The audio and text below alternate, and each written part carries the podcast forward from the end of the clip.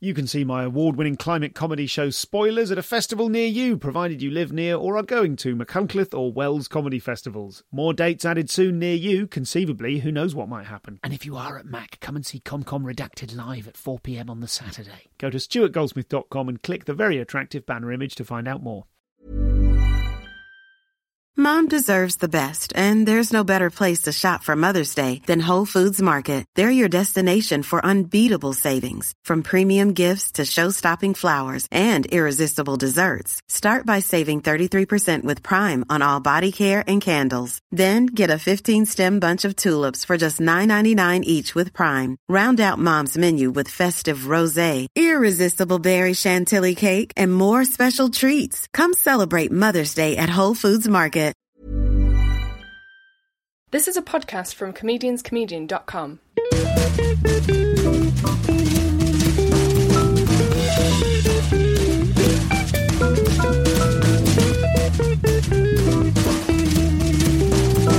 This is the Comedian's Comedian Podcast. Hello, welcome to the show. I'm Stuart Goldsmith. This is the brilliant Will Durst, a comedian with many, many years of experience under his belt. Uh, you are going to find out just what he's up to at the moment, what he's been up to over the last uh, 30 plus years, I think. Uh, and this is an episode recorded at the uh, Edinburgh Festival earlier this year. And this was one recorded at the fabulous Black Medicine Coffee Shop under the auspices, whatever that means, of the PBH Free Fringe. This is Will Durst. Thanks so much. Thank you, Stuart. Have a seat.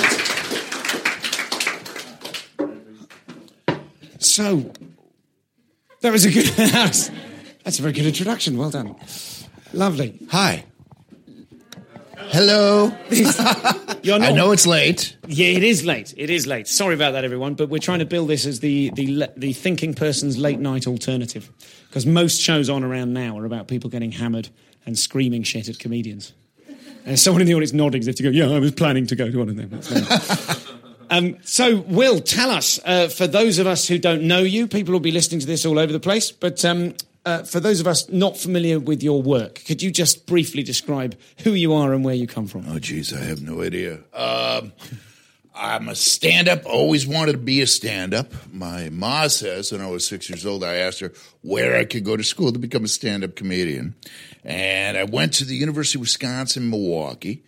Wanted to, I, I studied journalism and theater and film and broadcasting. I kind of approached it from all four different angles. So when I finally uh, did stand up, it wasn't a huge leap. You know, it was a tiny little step because I had I had written my own material and I had been on stage doing plays and stuff. So I just started doing political stuff because when I started in 1974, before many of you were even glints, uh, I everything in America was political for about eight years because of Vietnam. So, uh, 74 was the end of Vietnam. It was Watergate had, had just happened.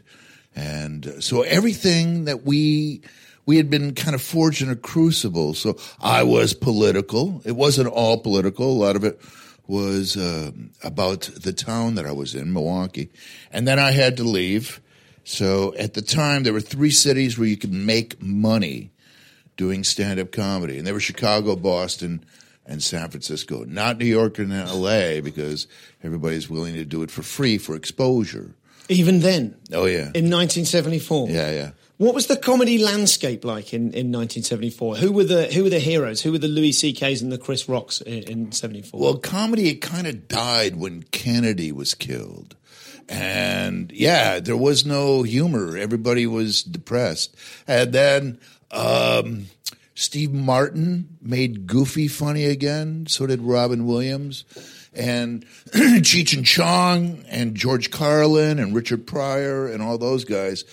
Uh, but they were all political, and, and and then Steve Martin came along with the arrow through his head, and he kind of brought people back. And then Saturday Night Live, so that was that was a landscape. There were clubs in New York and L.A. There were the improv clubs and the Comedy Store in L.A.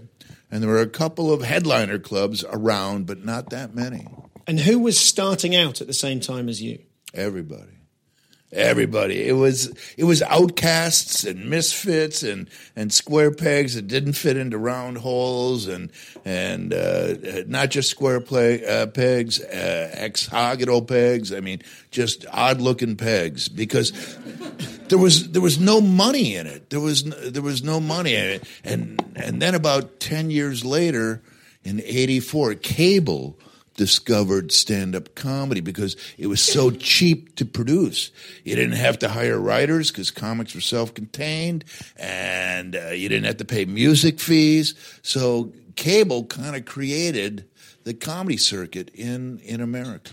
So when you st- it's, it's fascinating to hear you say that because something that I, I wonder if it's perpetuated, I wonder if it's perpetually a, a cliche amongst stand up comedians. The idea that like well 10 years ago people did it for the for the art. And now of course everyone everyone's in it for a career. Because that's something we say now about contemporary comedy. People go oh you know the the guys that started but maybe 20 years ago. There was no career plan. Certainly in the UK there was no you know it, it was it was like the, the birth of alternative comedy 20 maybe maybe right, even 30 years ago. Yeah, yeah. and nowadays people are kind of grumbling and older British comics are going oh it's unbelievable. Everyone's in it with a game plan now. The t-shirt comedians the teeth comedians you know, they just they're, they're just in it to try and get famous. Well, did you have uh, an explosion of television featuring stand-up comedy? That has, I mean, uh, the most recent explosion probably started what seven years ago. When did when did Live at the Apollo start? Maybe within the la- within the last ten years, certainly. Yeah, so, so maybe they're the right. Most recent one. Maybe they're right. Yeah, yeah. So that was so even when you started in '74, there was already were there kind of lines drawn as to these are the people who are being artistic and alternative? No everybody was because uh, cable didn't happen until i mean cable hbo started doing on location things with but there was just robert klein and and carlin and people who were already famous and touring you know? It wasn't until Evening at the Improv discovered uh, they they went on a cable channel and it proliferated and and at one time they were running three times a day an hour and a&e this uh, arts and entertainment network in america. They were known as the comedy and nazi channel because they had we totally still have that. Yeah they had history uh, so they were always doing you know features on hitler and then they would have a stand-up comedy show. So it was very eclectic and and how did you bring yourself to it? You say you were doing lots of other jobs. How old were you when you actually did your first open mic? I had tried doing stand up comedy, but I didn't know what I was really doing. Uh, but I, I, put together an act because I was writing uh, uh, uh, for local underground newspaper. So I and it was a humor column. So I took all the funny parts and I put them together into a stand up comedy set. And the first time I died a horrible death, horrible. But I had seven minutes. I had memorized my routine. And, you That's know, very unusual the, for the, someone's very first The gig. first seven minutes is the toughest. Yeah. You know, and the second time you do a gig is the toughest because the first time, usually you do well because you have all this nervous energy and you've been focusing on it for so long and you memorized it. And, and, and then sometimes you invite your mates down to watch you and support you. And, and so you do halfway decent because you got all that adrenaline. And then the second time you go up and you die. And when you die, everything is highlighted. When, when you die on stage, when you do well, it's a blur. It's it's the way you always heard it should be. You're you're floating on a rainbow and and carried by clouds and and the wings of angels are carrying you into the sun. But when you die, time slows down and every syllable is it's highlighted in 24 point font and and in that bright yellow and every you remember every little thing. So yeah, I know three guys who did stand up comedy twice. The first time they killed, and the second time they went on stage and they died and they never did it again because it didn't make any sense. You know, it's like when you feed information into a computer twice, you get the same result. Well, an audience is not like that. So, what was it about you that kept you going past that first death? Oh, I'm really stupid. I mean, come on, say I. No, no, I have. Uh, you know, I just uh, wanted to do it, and uh, why? Why did? Because when it works, it's so good when it works. It's better than sex and drugs and rock and roll and chocolate and it's better than it's better than anything when it works. When you, when you're on that and every syllable and every gesture and the audience kind of bonds with you and and then you come off stage and the next voice you hear is from a waitress behind you, you know. and boom, you're mortal again. So when you were, I, I, just want to stay with the idea of like, like you know that now, you know that's what you got from it now, but you aged however old you were in '74. I was 22. 22 years old. You didn't know at that point that it was going to that it was going to be like that. So when you did that first gig and you bombed and you died, like what what separated you from those three friends of yours who tried it once, did well, tried it once, bombed, and then gave up? What was it you were hungry for? Was it the attention? Was it the was it artistic expression? What was your prime drive? I just had always enjoyed stand-up comedy, and I remember we had Johnny Carson, and Johnny Carson uh, in the Midwest was on at like ten thirty at night, and so I could convince my parents to let me stay up and watch the comic on Carson, and he would have a comic on maybe three times a week. He was very generous, and uh, they were all different, and I just thought it was so you know, a man and a microphone. And I, and I tried theater and I couldn't get any parts because I got a face like an overbaked potato. So, uh, there weren't, weren't a real lot of, and, and when you're, when you're on stage, it's just you. And, and I tried, uh, sketch groups and comedy groups and, and that's, uh, it's like being in a band. I don't know if you've ever been in a band, but when you try to get four egos together, show business egos, there's always some clash. And one guy, uh,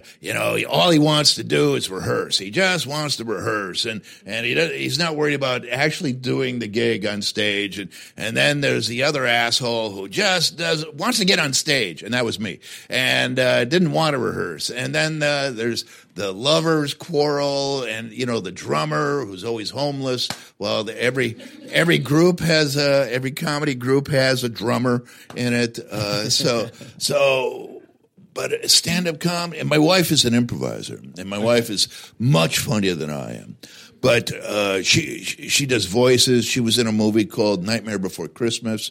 She did three voices in that. Which I've got to ask you, which voices she did? I know that she did the Little Witch and uh, the Corpse Child and the Corpse Mom. She's Amazing. the one. She's the one who goes, "There goes Christmas," which, uh, yeah. So, but. She, she worked with Robin Williams in San Francisco before he got Happy Days you know, which led to Mork and Mindy. Okay. But he was a star in San Francisco. But she knew him when he was the funniest guy in the room, not the funniest guy on the planet. So my wife is much fun, but she can't. She's done it a couple of times where she emceed something, but uh, she works off of other people. You know, she when when you have that Im, improv thing, and it's just boom, boom, boom, I, and nobody's thinking. I I work from a script. Okay. I work from script. I've always been, I, I don't know if you share this at all, but I've always been really jealous of improv guys I, because they seem so happy. They're in a group. They don't feel all lonely and isolated because they travel together, they work together, and they don't have to spend any time writing. Do you know what I mean? or memorizing lines. Or memorizing lines. Yeah, yeah. So what? But that's interesting. The, the, the difference that you hit upon there was that you are scripted, and so there's the the question of ego and the fact of you wanting the limelight for yourself, and also that you're scripted. So the stuff that you were scripting was that driven by. I mean, were you doing political satire at that time? Were you angry at the government, and that's why you were writing? I was so angry.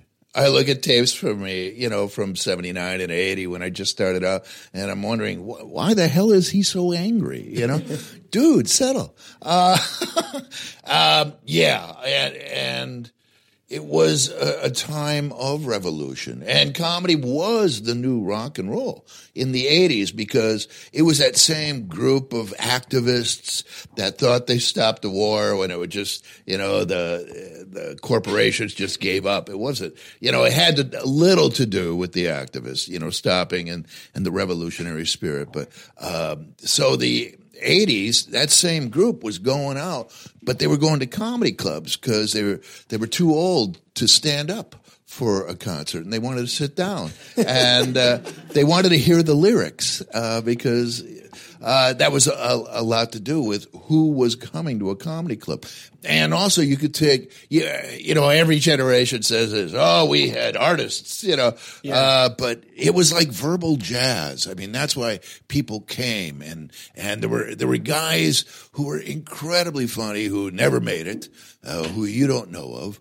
Um, but there were also guys, you know, at the time in San Francisco, Dana Carvey and Robin Williams and, and uh, uh, a bunch of guys uh, who Rob Schneider, um, guys who you know went on to Saturday Night Live, and it was uh, just a, it was it was like the left bank, you know. I mean, San Francisco, because we had more opportunity, and the audiences thought they were smarter. They weren't necessarily smarter, but they thought they were smarter because they lived in San Francisco, and San Francisco has this attitude, right, about itself. So it was uh, it was a time. And what was what was your relationship to the comedy community at the time? Were you someone who was like what were you known for? If someone said like you like you described the members of the band, you know, if in the members of the you know the green room of a comedy club, what were you known for? Uh, I don't know. The professor, I guess. Why do you say that? I was because uh, I use big words. Yeah. Okay. Yeah. And is that because you were clever, or because you were San Francisco no. as well, yeah. and you thought you yeah. were? Okay. Yeah. Just try to be clever. Try too hard sometimes. And what? How were you writing? What did your What did a week look for you? Were you would you sit down and actually write out stuff longhand, or would you take ideas on stage? When you said you were scripting, how would you approach the process of turning an idea into a workable piece of material? Well, I write a column right now, and it's a political humor column that gets syndicated in the U.S. And I find that I can take a line from the 550 words that I'm writing, and it might be one line that is stage worthy because it's two totally different voices. And so learning that and learning how to transfer it to uh, the stage took forever. But also, I I love that deadline. I love having to come up. Like I after this, I have to go home and write because I have a deadline tomorrow noon this time. I have to hand in something. Uh, so i love that deadline because you know it, it, somebody else is counting on me. If it's just me you know i can put it off and i'll get to it later you know but somebody else is so i always seek out those situations where i have an enforced deadline by somebody else. Okay and so you've got the so put us in the shoes. I mean, would would you would you have had deadlines when you were in your twenties? or would you like kind of the sort of deadlines I imagine are kind of like you book yourself in for a gig and then you've got to come up with material for that new show? Yeah, we didn't have new shows. We we just did the same material, but because I was doing political stuff, everything has uh, a sell by date. Everything yeah. has a, a, shelf life, and and some of them are a couple of weeks, and some of them are six months, and some of them I'm still doing a Reagan joke. Remember when remember when Reagan was shot and he didn't know he was shot? I don't know about you. I'd like a president with a central nervous system. Uh, so I mean, some stuff you can just carry it on or bring it back, but some stuff is very internal. You know, like uh, very fragile. So uh, I was always writing. I was always writing. And I want to. I just want to zero in on that that process of writing. Are you kind of reading stuff in the newspaper, getting angry about it, and then trying to unpack it, trying to pull it apart? What did you? What kind of principles did you write to? I I learned through osmosis. So I don't listen to music. I had to give that up because it was so complicated. It was like a life's work listening to music. You know, I mean, learning about it, and so, so I listen to news talk radio. Okay. I don't read novels anymore. I just read magazines and periodicals and and websites. So I, but I learn through us just by reading all that stuff. I learned who the characters are and. I also learned the buzzwords and the phrases because comedy is so idiosyncratic. It's so it's so full of idiom. You know, that's why a lot of um, UK comics come to the States and it doesn't float, and the reverse happens true because, you know, you guys know all your commercials from your youth, and a comic can go on stage and just mention like one little prepositional phrase, and you know what he's talking about it. And we do the same thing with with our, you know, cultural references, which don't always translate. So uh, I I try to. I, I, still see it as verbal jazz. I still try to distill as much into you know as little words as possible. I don't. I know almost nothing about jazz and it like actual musical jazz, but I'm just just to kind of get my head around the analogy. I I, un- I don't know, but I think I've got this kind of uh, uh, preconception that jazz guys are trying always trying to make something new, always trying to not play the same note twice, not not play the same melody twice. they would have to play the same note.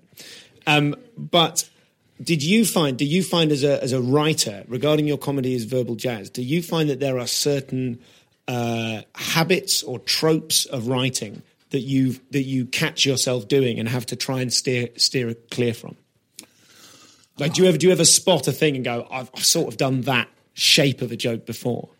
Uh, no, I, uh, you can use that sometimes as, you know, as a, a backbeat, as a, a, rhythm. You can use that. You have to know when to get off of it. I find that sometimes I'm a little too clever by half, you know. Okay. I have, I have a joke that I do in my little act, and I'm doing a show not about politics. I'm doing a show about being a baby boomer because it's cheating. I'm hoping that you know I could do the same show in front of the same group of baby boomers, and it'll always seem fresh to them. So uh, the idea is to have something that's evergreen, topical, and yet timeless. Yes, yeah, nice. and and what I do is uh, I do a joke about.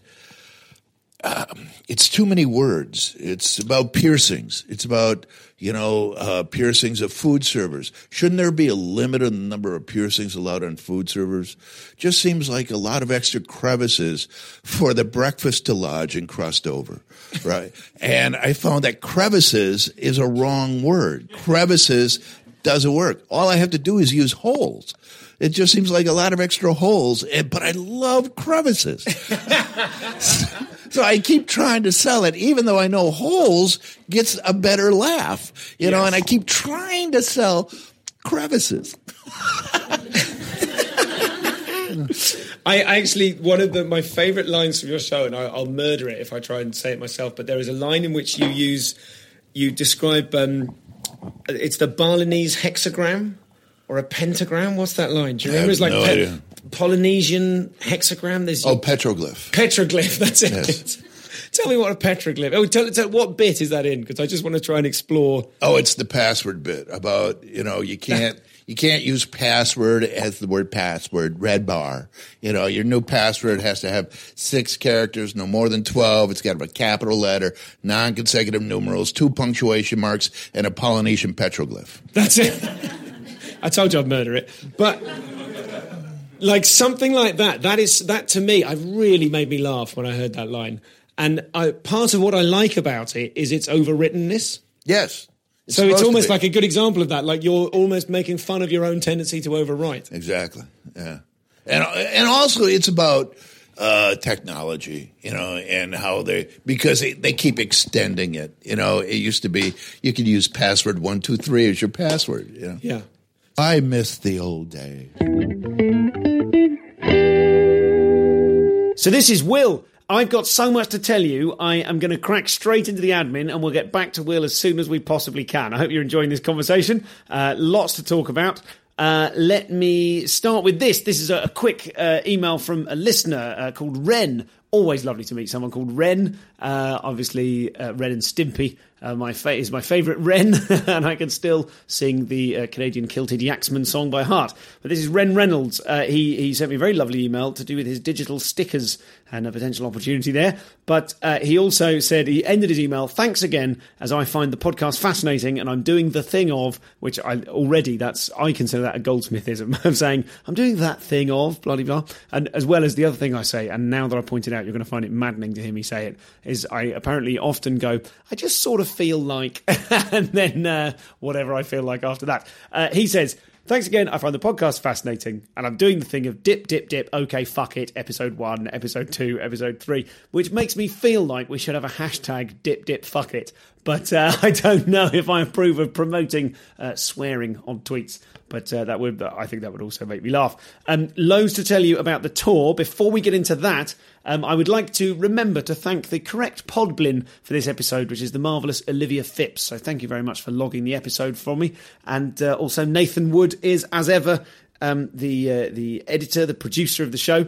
Um, there's going to be another kind of uh, person on board, which is uh, which I'll t- I'll tell you more about later on, um, because the t- okay. Should we do the tour now? No, we'll do the tour in a minute. Tickets are on sale now for Soho Theatre for the new run of Soho shows. Um, I'm releasing the first official date the first official person booked, which, as you know, means that I've booked one official person, and that is the 4th of January. It's none other than Isy Suttie. I cannot wait to have Isy on the show. Uh, she is a wonderful, wonderful person, a very, very funny comic. You'll know her, I'm sure, if you're if you're struggling to recollect that name from somewhere. She is Dobby on Peep Show, and uh, she's also a brilliant musical comedian in her own right, often compared to Victoria Wood uh, in terms of her.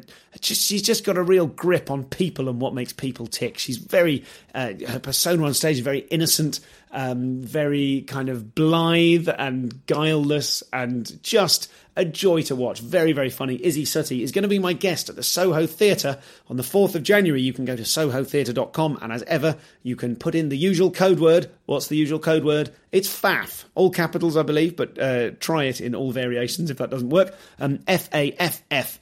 Uh, at sohotheatre.com to book tickets for Isy Suttie on the 4th of January. I'll be bringing you the next two names in that run as soon as I know them.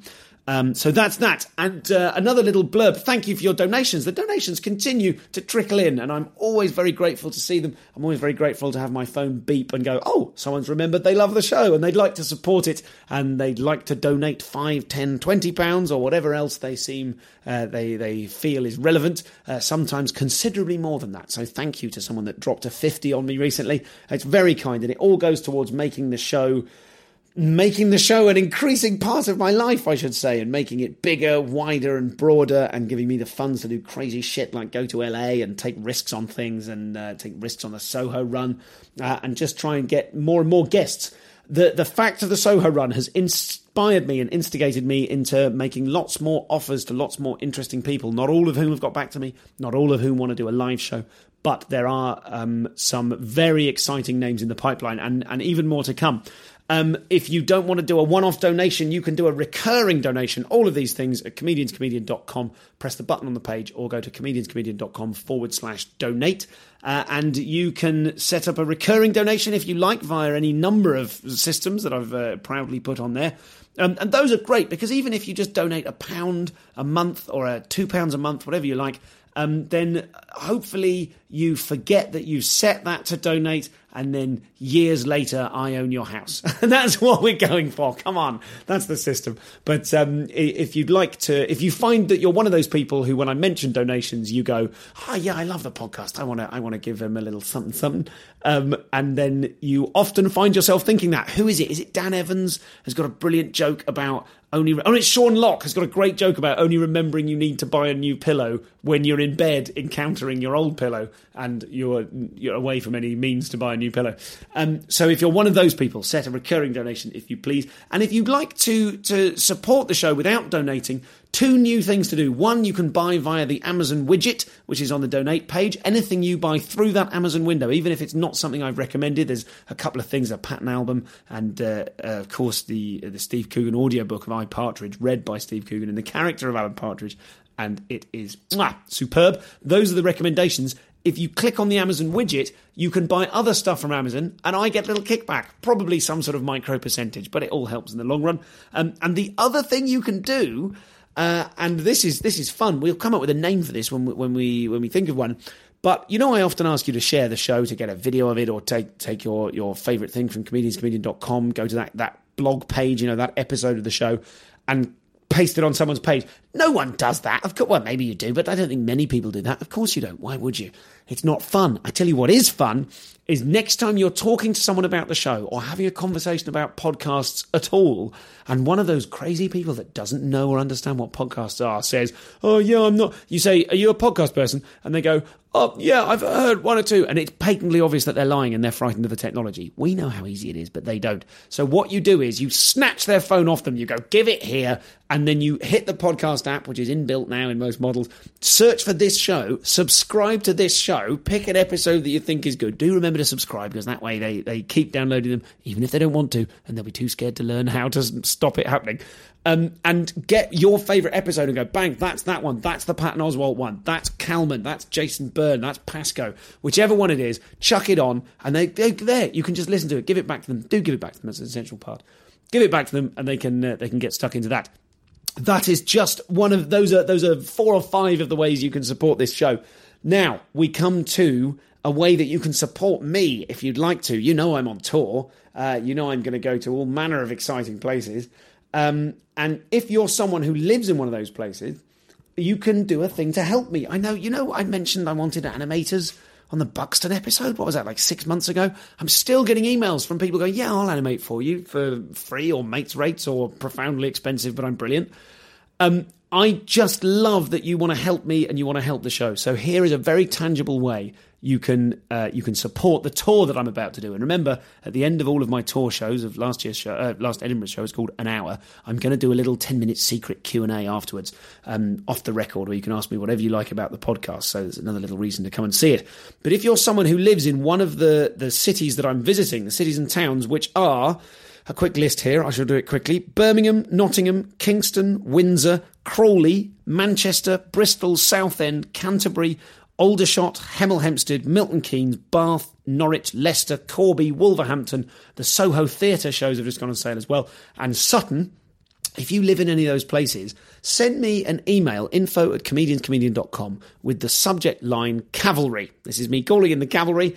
Um, and uh, basically what happens is if you if you're someone who works with other people, if you work in a bakery that other bakers work in, or if you work in a in an office, or if you're a teacher and you've got a staff room, if you've got some sort of corkboard or public space, shared space that you could put up one of my posters for the show. If you're in a school in Windsor and you go, yeah, I'm going to go and see Stu, why don't I put up a, a poster in the staff room?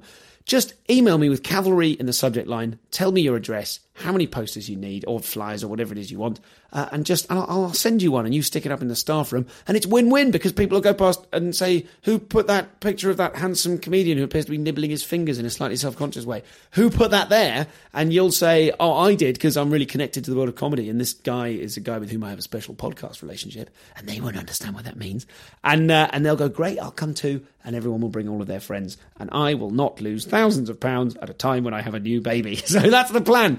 Uh, cavalry in the subject line. Give me your address and tell me uh, where you can stick a poster, and I'll send you one to stick. I think that's everything for now. Where's my little notes gone? Uh, hashtag dip dip, fuck it, cavalry, faff at sohotheatre.com, buy through in the Amazon widget.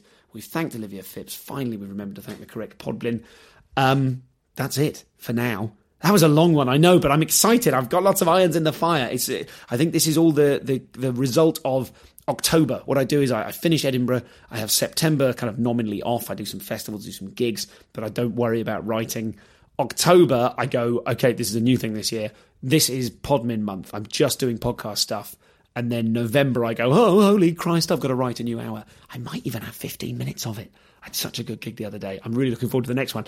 But um, I think this is the reason I'm all full of beans at the moment is there's so much going on and so much new stuff. I'm definitely going to have to do this October every year, do the Podmin thing. I might chuck one in in March or April as well. Uh, so that's it for now. I will now emerge from underneath my duvet and get back to my real life. Remember, the Comedians Comedian podcast is not a substitute for writing your Edinburgh show or your tour or your dental lecture or your blurb for your website about your cakes or your crazy poetry as you run around and walk your dog. So get back to it. After we return to Will Durst. Mom deserves the best, and there's no better place to shop for Mother's Day than Whole Foods Market. They're your destination for unbeatable savings, from premium gifts to show-stopping flowers and irresistible desserts. Start by saving 33% with Prime on all body care and candles. Then get a 15-stem bunch of tulips for just $9.99 each with Prime. Round out Mom's menu with festive rosé, irresistible berry chantilly cake, and more special treats. Come celebrate Mother's Day at Whole Foods Market. There's never been a faster or easier way to start your weight loss journey than with PlushCare. PlushCare accepts most insurance plans and gives you online access to board-certified physicians who can prescribe FDA-approved weight loss medications like Wegovy and Zepbound for those who qualify. Take charge of your health and speak with a board-certified physician about a weight loss plan that's right for you. Get started today at plushcare.com slash weight loss. That's plushcare.com slash weight loss. plushcare.com slash weight loss.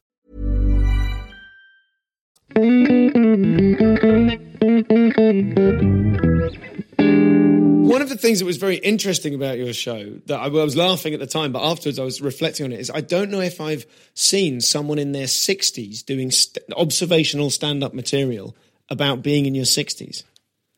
Well, it's not popular. As you can tell from my uh, attending crowds, because people don't want to admit that they're old. And they're afraid that I'm going to do a show about, you know, euthanasia or something. Yeah. I'm going to start advocating. Doctor Death is in town, isn't it? Is that the issue? Yeah. But in LA, you know, they're so focused on youth, and you know, you're old at the age of thirty. There, I, I've heard of comics who have been told, you know, we're just looking for people under thirty, and they've been told to get off the stage. Uh, so yeah, and. Uh, Nobody is willing to do a show like this in LA, but I live in San Francisco, where, uh, which is not the real world. It's, uh, it's not.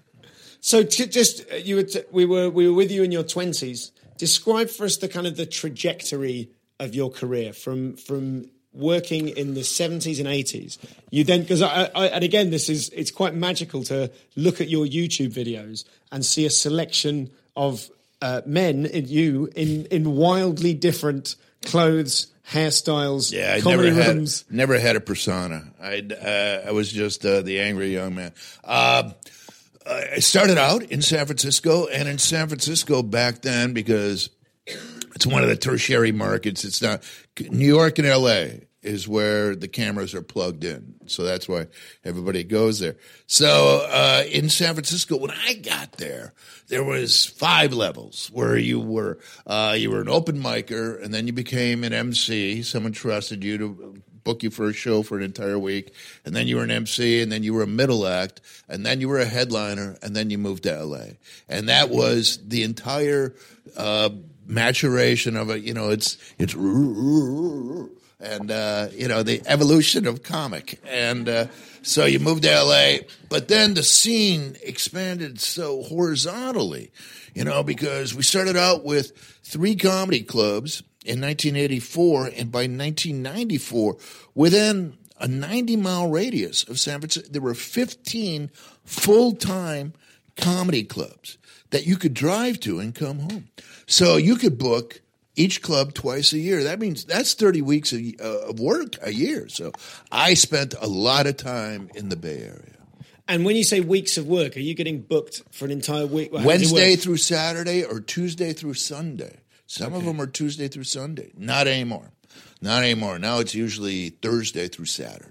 Yeah. Is a full time comedy club. Yes, Yeah. there's uh, there are certainly places in Britain, commercial comedy clubs that used to do two shows on a Friday, two on a Saturday, and a Sunday, and now they're doing one show on a Saturday.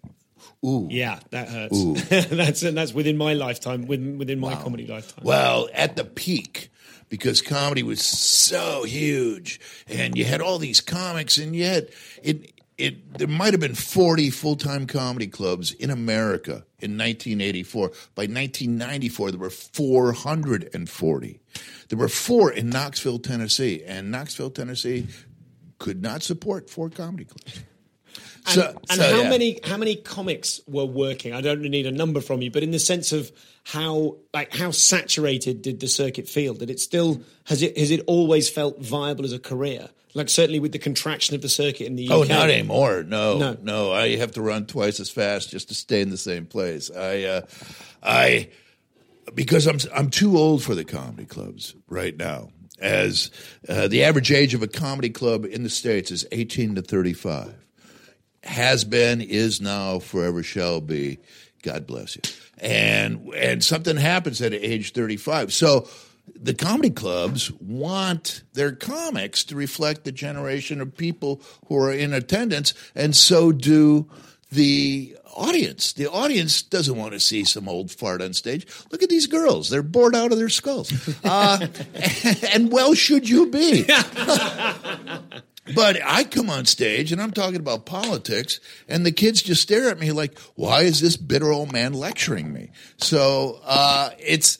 I have found a different path. I do one man shows now in theaters because people will still come to see me in a theater. How do you how do you feel about that comedy club booking policy? Does that rankle? Do you feel like I'm? Do you feel like you can still say stuff that's relevant? Do you feel hard done by by the clubs? Oh no, it's just what it is. You know, I can still ma- I still work a couple of clubs. I work uh, a club in Boston, a club in Chicago, a club in San Francisco, uh, Seattle. You know, I work Minneapolis. I work you know maybe eight clubs a year, so I can still do clubs. But you know, it, it's also the way the people who own the clubs are marketing them. And in San Francisco, both the clubs are owned by a giant corporation called Live Nation, which uh, so it's they're very tied into Comedy Central, so th- they get most of their comics from there. Okay. And did you do you feel that you saw that coming over the forty or so years of your career? Like I, I've certainly had moments when I've stopped and thought, "Hang on a minute, I've got no CV. How old are you? I'm 38." Thirty-eight. Yeah. So you're starting to feel the pressure too.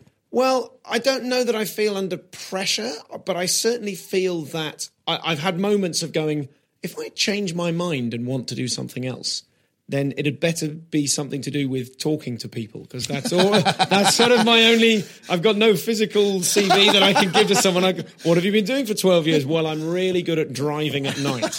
do you know what I mean? You know, so uh, so I just I wonder, did you have a, a sense in advance? Like, is there what I suppose what I feared? I used to be a street performer. Ding, uh, take a take a drink now if you're playing along with the game at home. Um, and uh, as a street performer, I remember seeing guys in their fifties doing street shows at Covent Garden, and I remember thinking, I would love to be able to do a street show when I'm 50, but I don't want to have to. Right. Do you feel what do you I mean obviously you have your, your column and your touring shows.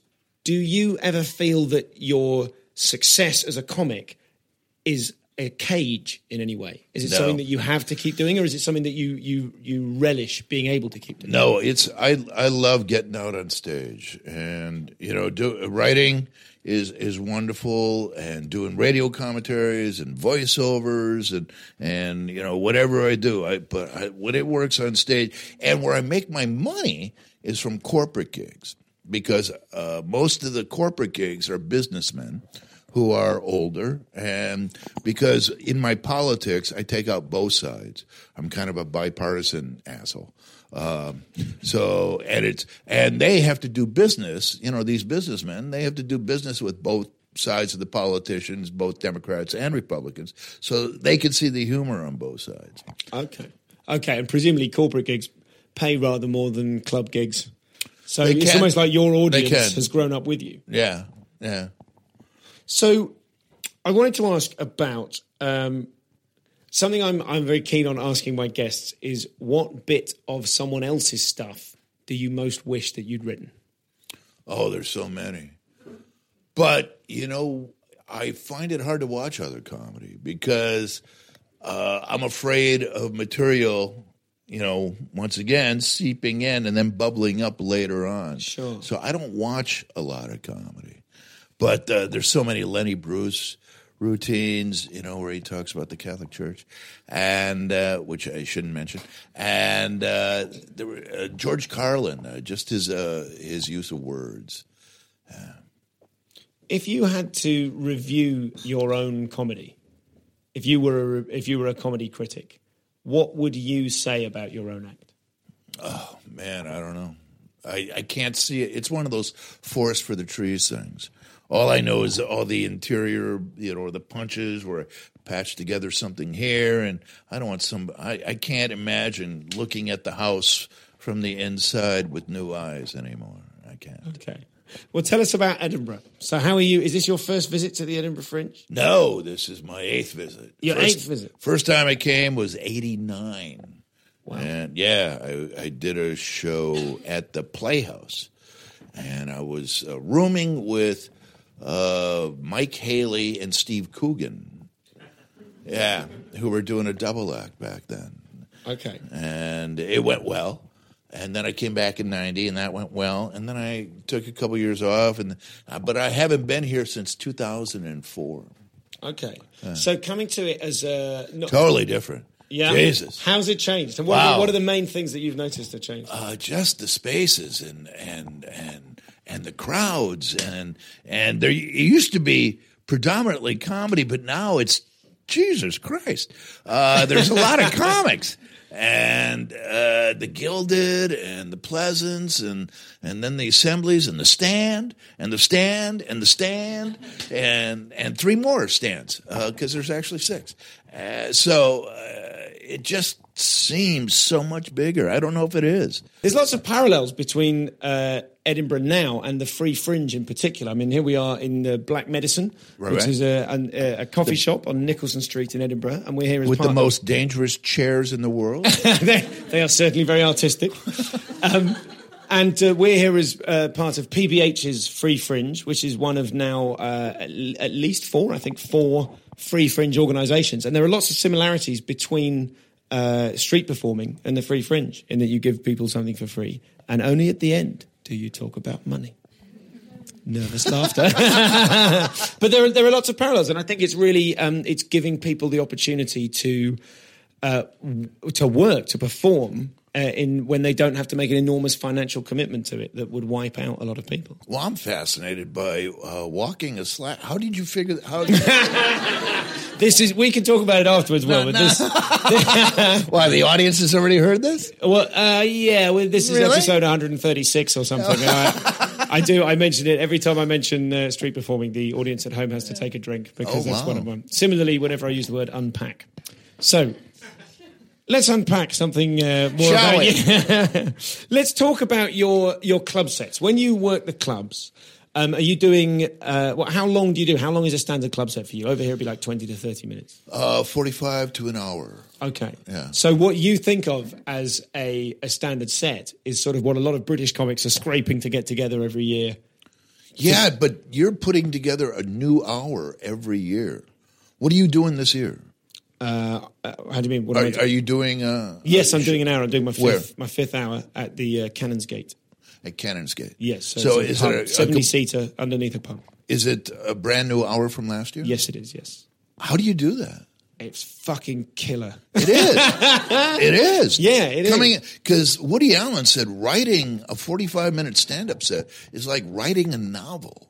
You Yeah. know, because putting it together. I've written a bad novel. It's a Yeah. good stand-up set, but if you put it against the novel, I don't think you'd see the holes. Yeah.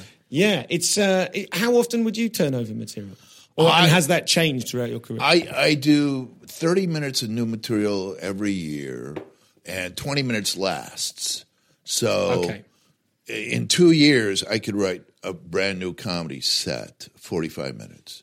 But it would take me two years. That's why people want me to come back the following year, and I say, "Ah, let's skip a year." And I'm I'll busy. Come back. My diary's really full. Yeah. It doesn't work every year, you know. So I come back every two years. And when you're in writing mode, are you getting up? Are you the sort of person that goes right nine o'clock in the morning? I'm going to do some writing, or what? What does that? What does that look like? Well, tonight, Where do you sit? What do Tonight you I'll write for. What I do is I I do a commentary, and the commentary is about 300 words, and I record it on my little computer. And, and uh, hey guys, Will Durst here with a few choice words on. Boom, and tonight it's going to be about authenticity, because that's what the political guys in America. That's that's what is being rewarded. That's why Donald Trump is doing well, and uh, uh, no, because he is authentic. There is no governor there, you know. And the other two people who are doing well, Ben Carson, who's uh, an African American brain surgeon who's never held elective office before, and he's running for the Republican nomination. And my joke is a black guy running for the Republican nomination has about the same chances a black guy running for the Republican nomination. Um, and then the other person who's doing well is Carly Fiorina. Okay. And she used to be the CEO of Hewlett Packard, but she's never held elective office. So I'm going to write something on authenticity, you know, being the, and also the fact that, you know, they're outsiders and, you know, they never held elective office before. And that's why they should be elected to run the country. You know, it's like you know hiring a, a, brain surgeon, even though you know, but he was a really good plumber. Uh, so you're going to hire him as a brain surgeon because he's never held uh, the office of a brain surgeon before. Uh, so I'll, I'll do that. I'll write that tonight. And then tomorrow I'll record it because I'll be drunk by the time I write this. And so tomorrow I'll record it and I'll send it off to 12 different radio stations. I'll tag each one differently. Uh, for, uh, for Howie's Freaky Fat Friday, I'm Will Durst. For something else, I'm Will. So I tag each one individually. Okay. And then I send that out. And then that's the kernel for the column. That those 300 words will become the recorded on my little computer and, and uh, hey guys, Will Durst here with a few choice words on. Boom. And tonight it's going to be about authenticity because that's what the political guys in America that's that's what is being rewarded. That's why Donald Trump is doing well and uh, uh, no, because he is authentic. There is no governor there, you know. And the other two people who are doing well, Ben Carson, who's uh, an African American brain surgeon who's never held elective office before, and he's running for the Republican nomination. And my joke is a black guy running for the Republican nomination has about the same chances a black guy running for the Republican nomination. Um, and then the other person who's doing well is Carly Fiorina Okay. And she used to be the CEO of Hewlett Packard, but she's never held elective office. So I'm going to write something on authenticity, you know, being the, and also the fact that, you know, they're outsiders and, you know, they never held elective office before. And that's why they should be elected to run the country. You know, it's like, you know, hiring a, a, brain surgeon, even though, you know, but he was a really good plumber. Uh, so you're going to hire him as a brain surgeon because he's never held uh, the office of a brain surgeon before. Uh, so I'll, I'll do that. I'll write that tonight. And then tomorrow I'll record it because I'll be drunk by the time I write this. And so tomorrow I'll record it and I'll send it off to 12 different radio stations. I'll tag each one differently. Uh, for uh, for Howie's Freaky Fat Friday, I'm Will Durst. For something else, I'm Will. So I tag each one individually. Okay. And then I send that out. And then that's the kernel for the column. That those 300 words will become the um, and the stand-up page. Which do you find most satisfying? Oh, both at different times. You know, I wouldn't keep doing both if I didn't enjoy them. But there's something uh, and once again, I'm one of these people who uh, who write something, and I'm much more enamored of it than other people are. You know? yeah. Oh, it's a great column. Yeah, yeah it was nice. No, you don't understand because this, and then I did that, and and and it's fun. And which which column have you been most proud of? Is there one that sticks out for you? Is like that's the one that I no no, I can't. They're all babies. You can't pick your favorite baby. You know, it's like my child. No, that was a good one. Yeah, he's a little deformed, but you know, I still love him. So, do you think of yourself more as an artist or as an entertainer? And I'm, I'm talking about your stand up here, not your column. I'm a craftsman. I'm a Midwestern plotter. I know artists. I know guys. Uh, there was a guy named Bill Hicks, and he was wonderful. And he would either kill or die on stage. There was no in between. The audience either loved him or they hated him. I see people walk out on him, and and then others would, you know, demand that he be canonized and and rise as one. But he was an artist, and he just kept. And I'm I'm too much of a chameleon. I always go which whichever way the audience wants because I think my job is to make people laugh out loud on purpose against their will, and that's already hard enough. But I'm not an artist. That's interesting. That idea of making someone laugh against their will. I think those are the moments when I know I've got a good bit. If you, you can sort of think this this is undeniably funny. This, Yeah. It doesn't matter if they hate me at this point. I can be tanking, but this thing will lo- will make them laugh because it's funny. Every comic has that that savor in the back of his act. You have that one moment where this one works with every audience, and you just and, and you you approach it different. You know, you kind of okay, you didn't like that, but yeah, then you go into that one, and then the only response you get is one guy in the back goes. So just like just like now, just like you guys. I have to say, when I saw, I saw one of your very, I saw in fact your very first preview in the Gilded Balloon. Yes, you did. and it was uh, not well attended. That first show, That that is a polite way of putting it. it was not. Well, there were eleven people. Yes. and uh, and you played it like an absolute champion. I have to say, I was sat there, think, you know, you walk in excited, going, okay, oh, I think it's just us. And I've seen some comedians, I've seen some comedians really tank in this situation. I'm sure I've over the years, I have killed potentially fun, low capacity, you know, low audience number gigs. But I thought you came out. I mean, are there any, are there any particular? Like in all of your years of experience, have you got particular methods of dealing with adverse conditions? No, I, I, am too silly to actually try to prepare it like that. Uh, what, what I, but what I have found, and you found this too, that you can have a dead full audience that is, you know, just not with you. They're just not on the same wavelength, and and or you can have eight people in the crowd, and they're and you get that feedback, and every room has something I call critical mass. That you need a critical mass of the amount of people in that room in order to really. And I was talking to Diane Spencer. Yes, She's at Diana the Diane, yeah. yeah, she calls it ignition. She had the same theory that you need, and for the room that I'm in, it's about 50. I need about 50 people in there before, you know, the energy that they're giving me can feed off of my energy and I can feed, you know, and it's, uh, you know, like when they have one of those, uh, those uh, Tesla, you know, coils. Yeah, You know, you need that with the audience. You need a Tesla coil. And uh, sometimes you can get it with eight people, but hardly, yeah, most of the time you need at least a third of the room full. Ladies and gentlemen, if there are any questions, feel free to raise a hand. We have over 40 years of experience of the comedy world. Over the back. you said that you don't uh, you don't watch other comics, um, but are there any contemporary comics that you particularly enjoy? Is There's, anyone? there's a guy named Greg Proops. Do you Yeah. know Proops? Yeah, yeah, we know Proops. Yeah.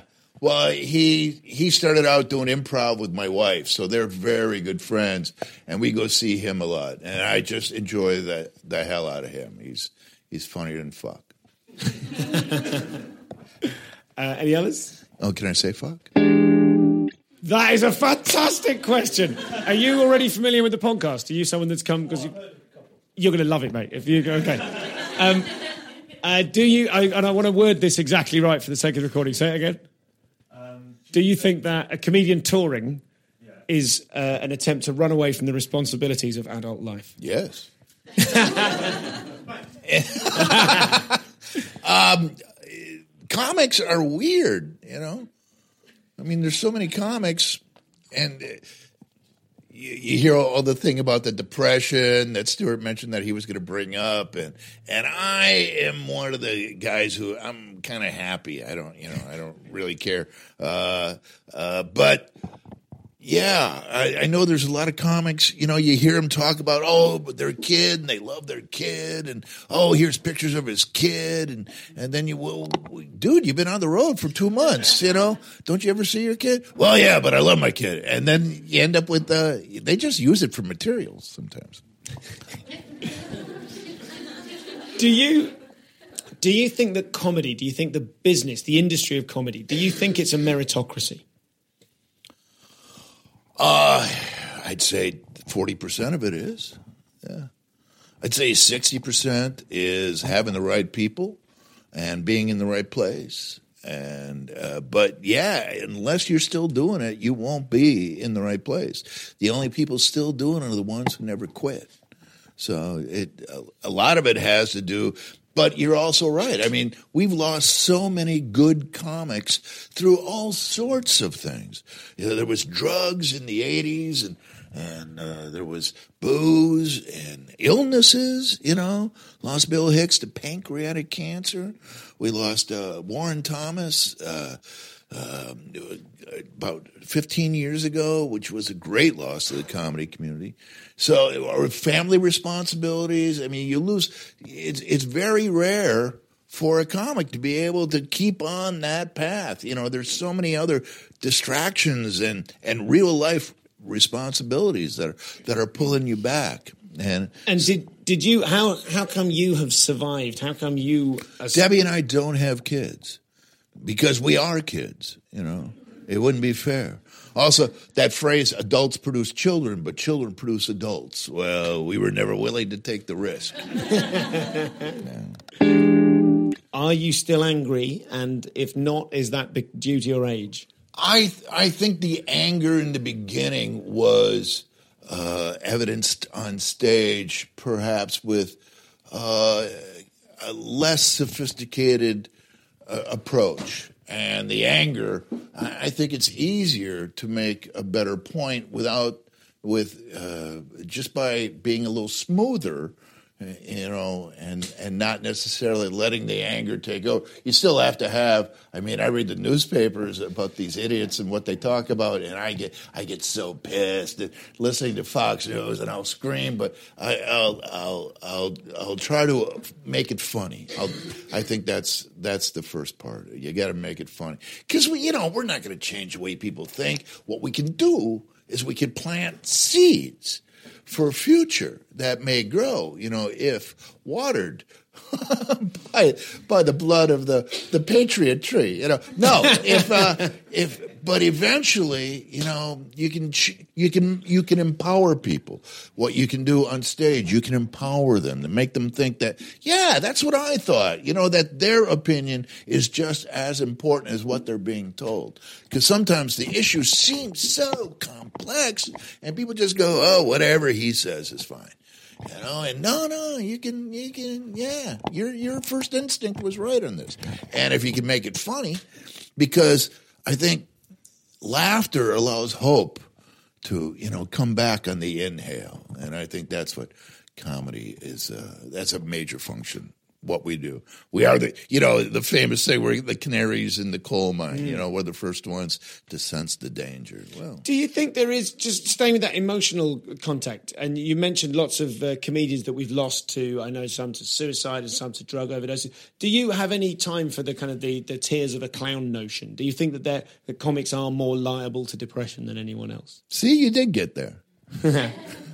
uh, yeah, well, it's lonely, and I think one of the reasons uh, that uh, comics seek out this profession has to do with, you know, perhaps dealing with that issue, and because universal love, as opposed, you know, not tonight, but sometimes, you know, when you, when you get it on stage, uh, it it's a it's a balm, you know, it gets you through the day, and if you have enough days that you can get through, who knows. The gentleman's asking about the difference between audience reactions, not just in terms of the, the cultural references that you're making, but do you find a difference between uh, American or British or even Scottish audiences? Do you find that they're a little more reserved over here? Uh, they take umbrage a little faster, uh, and uh, they they aren't looking necessarily for the joke. They they want the joke uh, given to them. They they won't. It, but uh, the same, uh, you know, it's has to do with.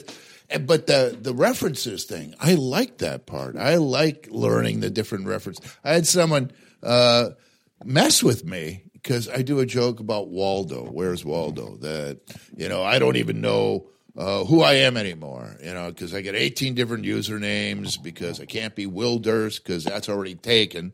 So uh, even even at Starbucks when they ask for your name, I don't want everybody to know my name at a Starbucks. So I always I tried being Ace, you know, but I, but I couldn't keep a straight face. What's your name? Ace. So now I'm Waldo because one out of six people, you know, six times will go, Where's Waldo? You know, now you're playing my game. But someone told me that over here you don't have Waldo, you got Wally. But that, that doesn't work. I tried. Where's Wall? It doesn't have the same boom, you know, that Waldo has. So I went back to Waldo. It still works. yeah, because uh, yeah. So you guys are able to make a lot of leaps. well done, Britain. Well done. Uh, ladies and gentlemen, uh, before we wrap up, I said, Oh, you were wonderful, Stuart Goldsmith. what a great interview! Thank you Thanks so much. You're Good indomitable. Well, I you said- just keep going. I said before we wrap up, and there's- thanks for getting the compliment. Now we're going to Oh. get stuck in. No, I just wanted to ask finally whether you got what you wanted from comedy. Like people go into it for lots of different reasons. Whether 40 years later you could look back at the 22 year old Will Durst and say Oh say, man, I was so lucky. I had so many wonderful times. You know, so many, so many moments, and and uh, I, I I didn't leave a legacy. You know, which I guess is what I wanted. But uh, What kind of legacy would you have been happy with? he changed the world. um, but I did get to go to the White House. I uh, did a. Um, I was friends with a woman who married Hillary Clinton's brother, so we got invited to the White House, and it, we got to meet Bill and Hillary, and uh, got kicked out of the White House actually. What did you get kicked out of the White Well, House? it was it was like uh, 10 p.m. And uh, the chief of protocol said, "All right, everybody out." And I said, "I've been kicked out of better places than this." and she said, "Name one." it was hysterical. Ladies and gentlemen, please join me in thanking the brilliant Mr. Will Durst. Thanks so much.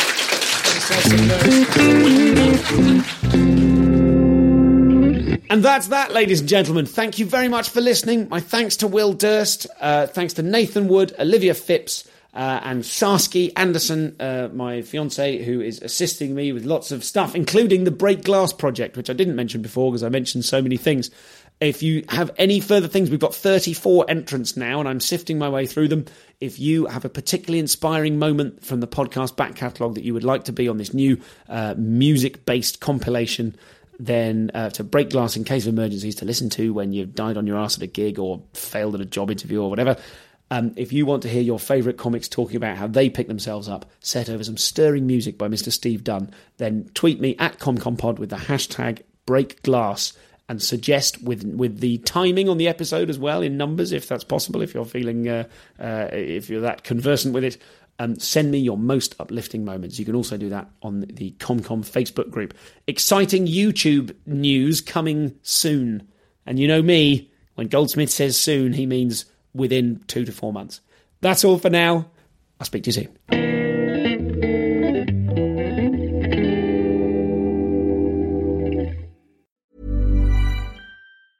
Small details are big surfaces. Tight corners are odd shapes. Flat, rounded, textured, or tall. Whatever your next project, there's a spray paint pattern that's just right. Because Rust new Custom Spray 5 in 1 gives you control with five different spray patterns. So you can tackle nooks, crannies, edges, and curves without worrying about drips, runs, uneven coverage, or anything else. Custom Spray 5 in 1. Only from Rust